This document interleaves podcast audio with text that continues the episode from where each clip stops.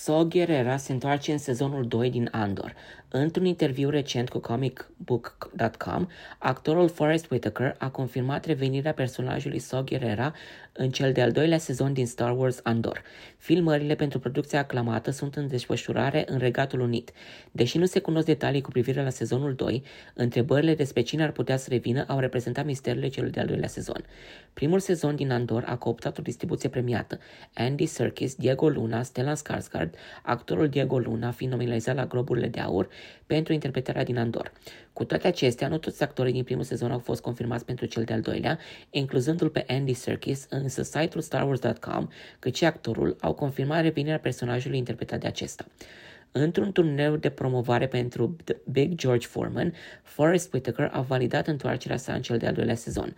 Personajul Saw Gerrera a fost introdus în serialul animat Războiul Stelelor, Războiul Clonelor, prezentându-l în tinerețea acestuia, înfruntând droizii separatiști. Forrest Whitaker a preluat rolul în interpretarea live action în filmul Rogue One, iar desfășurarea evenimentelor din serialul prequel plasează acțiunea cu 5 ani înainte. Personajul a avut apariții și în serialele animate Rebelii și Lotul Rău. În primul sezon, Saw Gerrera a interacționat cu personajul Luthen Rael, interpretat de Stellan Skarsgård. În acele interacțiuni, personajul jucat de Stellan Skarsgård a devenit mai radical și mai agresiv în lupta sa cu Imperiul.